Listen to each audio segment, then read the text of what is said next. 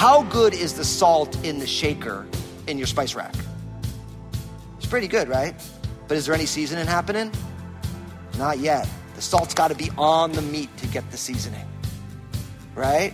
The light needs to be on a lampstand to give light into the whole world. But if the light is sequestered away in a basket, how does the light get out? It can't. Pastor Daniel reminds us today that as followers of Jesus, we're all supposed to be the salt and light of the world, meaning we're supposed to make an impact in the world around us. Salt enhances whatever it's added to, and light chases away darkness. But neither of those things happen if they're hidden away. So today, look at the immediate world around you. How could your willingness to talk about Jesus enhance the lives of those you see? Now, here's Pastor Daniel in Revelation chapter 2 as he continues his message The Church in Pergamos.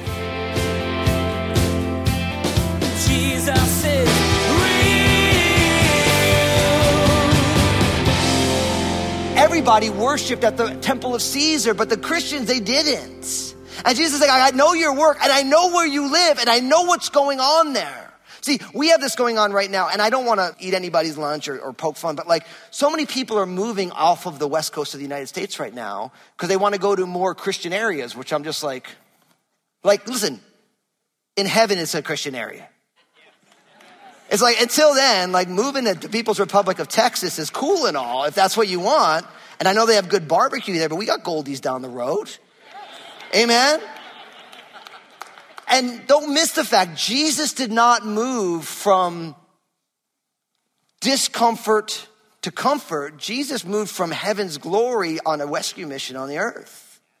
And so what I really love right now is what's interesting is people who've grown up here, there's people who are, and I'm not, listen, if your job's moving you, I'm not knocking them. No, I pray with a number of people, they're moving and I'm not making fun of you. But I also love watching God sending people into our community right now.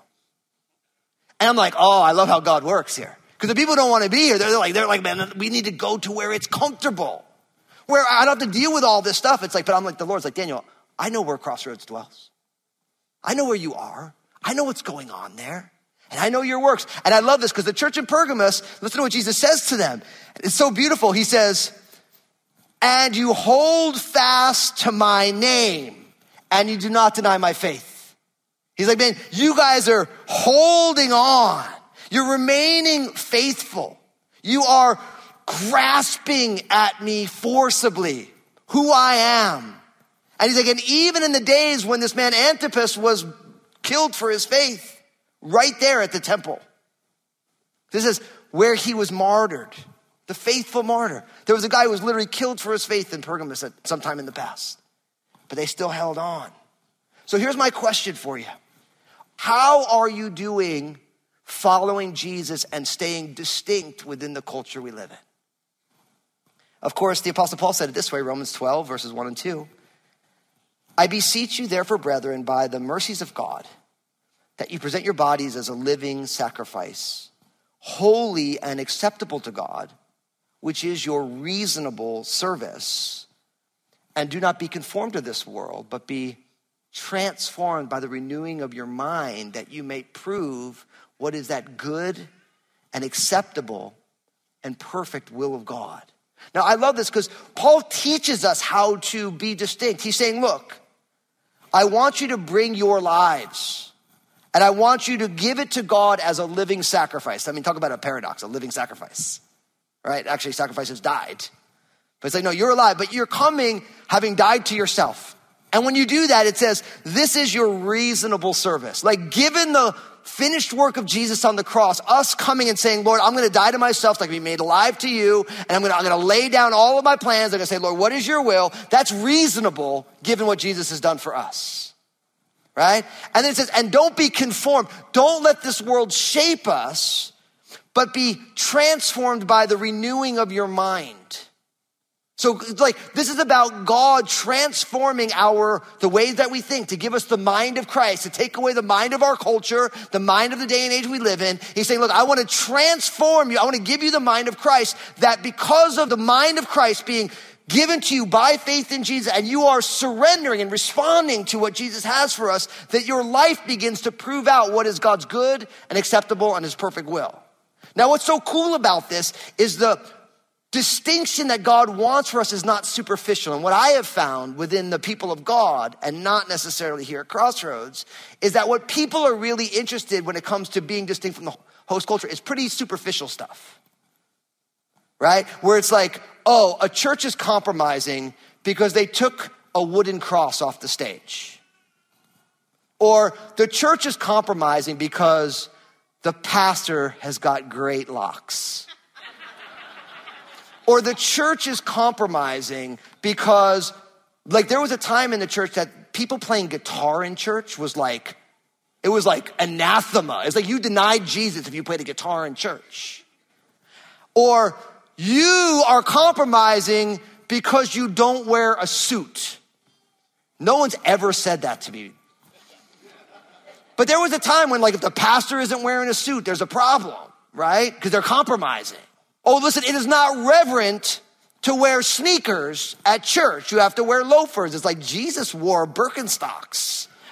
Like, we have a tendency to make it superficial. And listen, don't get me wrong, we all like what we like, right? And so some people are like, man, that church compromised because we used to sing hymns and now we don't anymore. It's like, no, that's a song preference, right? There used to be a choir, but there's not anymore. No, those are all superficial things. The distinction that God wants is an internal transformation. And you can like all your preferences, and that's totally cool because you're allowed to have your preferences. But God does not care about our preferences, He cares about our hearts, who we are on the inside. And when we begin to let Jesus do that transformational work in us, now all of a sudden we say, listen, people have different preferences, different styles. Some people have tattoos, some people don't. Some people have long hair, some people have no hair. No big deal because they're children of God and God is doing a work. So we don't want to make the case we should never want superficial distinction. And a lot of times in our day and age, especially when we look at what's going on in our culture, the church is craving this superficial distinction. And I'm saying Jesus is not at all concerned with superficial distinctions. Look at everything that Jesus said to the Pharisees. Every time he's like, bro, you guys are superficial. You pray so everyone sees you. You do all that stuff so everyone notices. They think you're so spiritual, but your heart's far from me. You're like, the whole thing, it's real deep things that God wants to do in the depths of our soul. So you got to ask yourself, where are you craving superficial distinctions from our host culture? And if you notice, like our world is doing that right now. It's like, oh, I don't like your social media. I'll create my own social media. Oh, they're going this way, so I will leave that. And, and it's like all that is fine, but it is all superficial. And what Jesus is actually interested in, he's not telling the church in Pergamum to leave Pergamum. He's saying, I want you to be distinct within Pergamum. As I always like to say, Jesus wants us to be what? Salt and what? Light. Now, how good is the salt in the shaker in your spice rack? It's pretty good, right? But is there any seasoning happening? Not yet. The salt's got to be on the meat to get the seasoning, right?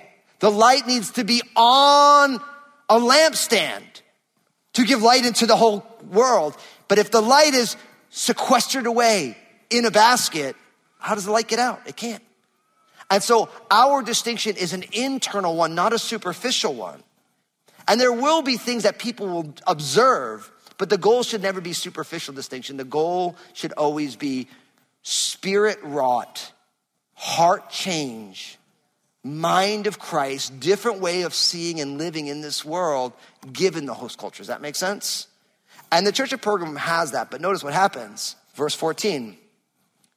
It says, But I have a few things against you. Oh. Like they're like, man, we're doing good. But I have a few things against you. Because you have there those who hold to the doctrine of Balaam, who taught Balak to put a stumbling block before the children of Israel to eat things sacrificed to idols, and to commit sexual immorality. Thus, you also have those who hold to the doctrine of the Nicolaitans, which thing I also hate. Repent, or else I will come to you quickly and I will fight against them with the sword of my mouth. Now, really, what we learn here, of course, is compromise is killer. And I don't mean killer in like the cool, oh, so killer. You know, it's like, it's bad. I have to say that because, you know, we say all these things like we're like, oh man, that's so killer. And it's like, it, that's a good thing if you speak that way. But like, I mean, it's a bad thing. Because really what you have here is that whereas the church of Ephesus was doctrinally stringent, but they lacked that heartfelt devotion that brought them a rebuke, really the problem in the church in Pergamos is a de-emphasis of orthodoxy. And really, what happens is that leads to an over identification with their world in which they live in. And so Jesus said, This is what I have against you. There are those, notice this, because you have there those who hold to the doctrine of Balaam. Now, now, notice that. He says, There are people within the community. There are there those. So this is not a leadership problem. This is a body problem. This is within the people. There are those who hold to the doctrine of Balaam who taught Balak to put a stumbling block before the children of Israel to eat things sacrificed to idols and to commit sexual immorality. Now, you can find the story in Numbers chapter 22 to 25. So the story, remember the story, is that the children of Israel are, they're wandering in the wilderness and they're gonna be there for 40 years because they wouldn't go into the promised land right? And so they end up in the area of Moab, and the king of Moab, this man Balak, is watching the children of Israel, and he's nervous about them because he sees that God has just delivered them from Egypt, and all this stuff is going on. So he's like, listen, I need to go get this guy Balaam, who's a prophet, and I need him, I'm gonna hire him, and he's gonna curse the children of Israel, right? And so he, he sends all these people, he sends all this money. He said, listen, we want, you know, Balak wants you to come and he wants you to curse the children of Israel. And Balaam's like, listen, let me go talk to God and I'll get back to you. And he goes and talks to God. God says, Don't go. So he comes back. He's like, Listen, even if Balak would give me all of his houses, all of his silver and gold, I can't come. So he sends them away. He doesn't go. Then they come and Balak's like, Oh, I didn't send the highest level of people. Like I should have sent better people, more honorable people. So they came back, better people, more money. And Balaam was like, Listen, I told you I, I can't go, but I'll go ask again. Right? And he goes and asks, and the Lord's like, Okay, go. So sure enough, he's like, Okay, we can go. But then when he's going, remember there was an angel, he was set up, he was going to kill Balaam, but Balaam's donkey saves the day. You right? Did you remember that? Like every time he's going through the, the donkey sees the angel, Balaam doesn't. Balaam gets mad, he starts hitting the donkey and all this whole thing going on. Every time I say donkey, I think of Shrek, donkey. But I, but I'm a dad with kids, so this is like how this works for me. So, you know, he's hit his donkey. And, and so, sure enough, finally the donkey just gets mad and starts talking to Balaam. And, and, and it's the craziest story because like Balaam like starts talking with the donkey as if this is like a normal occurrence. Like, and the donkey's like, bro, like, have I ever done this to you before? Why are you hitting me? And he's like, I wish I would have had a knife and I would have killed you. And it's like, Balaam wasn't like, why are you talking to me? Like, which I, when I read that, I'm like, if I was Balaam, I'd be like, oh Lord. Did I get some weird mushrooms in my salad last night or something? But God is speaking to Balaam. He's like, look, there's an angel there. And then God opens Balaam's eyes and he sees the angel and he pets the donkey. He's like, sorry, donkey. And, and he goes on and then he shows up. Now, I'm making jest of a really powerful story. But then he gets to Balak and Balak's like, listen, I just hired you. I need you to curse the children of Israel. And Balaam's like, look, I can't say anything other than, oh, and some of you are asking, well, why did God send him to kill him? Great question. How many of you were hoping I would talk about that? Two of you. Praise the Lord. Well, I mean, for the two of you, let me give you a sneak peek into what's going on. So, really, what you have is in the scriptures, when it relates to Balaam, here we're talking about the doctrine of Balaam, but in other places, it talks about the, you know, the, the sins of Balaam or the way of Balaam, right? And really, what's going on is the reason Balaam wanted to go is because he, there was a lot of money on the line. So, a king inviting a prophet, this was a payday. And so, God saw that really what Balaam wanted was Balaam wanted money. And so the way of Balaam is doing everything for money. And that's a, we'll, we'll have a different discussion about that another day. You know, the things that people will do for money and how we will, I'm gonna leave that, right? I realize we need to pay our bills. I'm not gonna try and like pretend that that's not like a thing. But Balaam really, God already told him not to go, but Balaam really wanted to go. So there's a situation there. But when he gets there, Balaam can't curse the children of Israel because God has blessed them. And you have these three times, Balak's like, no, no, no, I hired you to curse them. You, you bless them. Like you come look at a different part of them. He's trying, Balaam, Balak's trying to do anything. And Balaam is just like, no, no, I can't. And then really, if you read it, Balaam prophesies a fourth time, and Balak didn't even ask him. He's like, listen, at the end of this all, you guys are all going to serve the children of Israel because there's one coming from the descendants of the children of Israel, speaking of Jesus the Messiah. You're all going to bow your knee, and it's like an amazing thing. And, and then Balak's all, all mad. But what you don't realize, and if you read, really you see it in Numbers 25, is that really what goes on. Let me read to you Numbers 31, verses 15 and 16, which gives you the, the, the story of it. It says, And Moses said to them, Have you kept all the women alive? Look, these women caused the children of Israel through the counsel of Balaam to trespass against the Lord in the incident of Peor. And there was a plague among the congregations of the Lord. So even though Balaam could not curse them as a prophet, he counseled Balak listen, if you send the Moabite women down, the men will chase after them. And not only will they commit sexual immorality, but then they'll also worship the gods of the Moabites because they'll eat. And so, really, what Jesus is talking to. Now, I know we live in a day and age where you start talking about women seducing men, and there's all this discussion about toxic masculinity, and all this stuff. Listen, in the end of the day, God created men and women to be attracted to one another, right? As I always say, when Eve showed up in the Garden of Eden, Adam said, Whoa, man. and that's a good thing.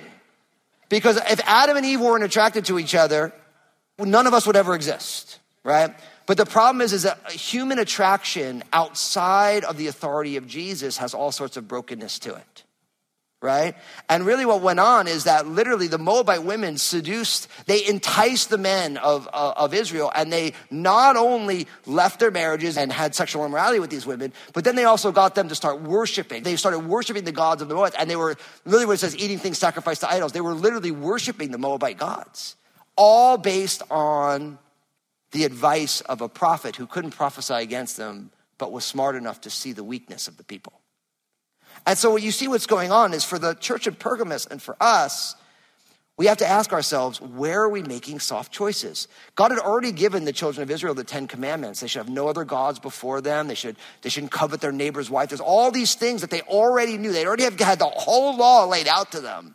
But in the end of the day, in that moment of temptation in the wilderness, they stumbled, and all these people died. There was a huge plague there. But it was all precipitated by the doctrine of Balaam. How can we get them to make soft choices? So the question is what soft choices are you making today? Now, I say that quite aware that all of us are making some. Like, we're all making some. There's certain things we're like, yeah, I probably shouldn't be doing that, but I'm doing that. And what I've seen in the body of Christ, except for the most unique of circumstances, most people don't shipwreck their lives by one dumb decision. Sometimes it happens, like an out of the blue decision. By and large, it's a series of soft choices that lead to softer choices that lead to softer choices. It's like the story of the person who spends their lives doing drugs and alcohol.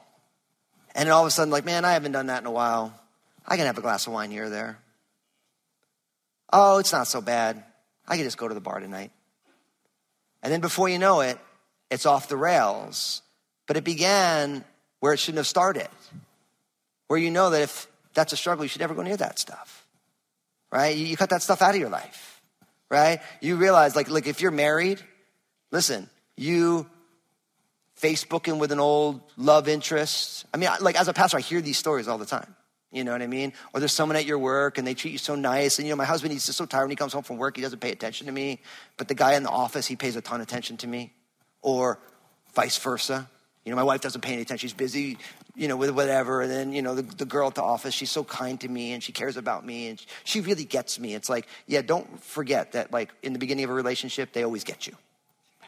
Because they want to get you. Right? But it begins with these soft choices. And what is is the soft choices now opens the door, and then the next choice becomes a little bit more, and then before you know it, like Satan's smart. And this has been going on as long as humanity's been there. You go all the way back to the Garden of Eden, the lust of the flesh, the lust of the eyes, the pride of life, all this stuff is real. And so, really, what this is talking to us about is that compromise can be a huge problem. Because not only do they have this doctrine of Balaam, where really what you have is some within the church of Pergamon who are messing around with the imperial cult. They're messing around with the way of their culture.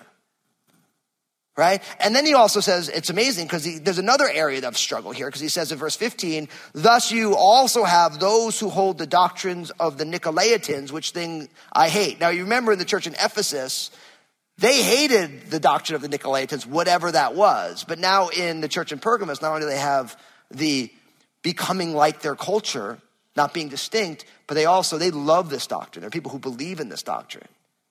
So they're not hating the things that Jesus hates. And right there, you're sowing the seeds of compromise. Now, here's what I want to tell you. Nobody is saved by living a flawless life because that's what Jesus did for us. But all of us are responsible to simply respond to Jesus. I believe that God, the experience of the blessings that Jesus blood bought for us on Calvary's cross is on the other side of obedience. It's on the other side of us saying, God, I am going to do the things that you ask me to do.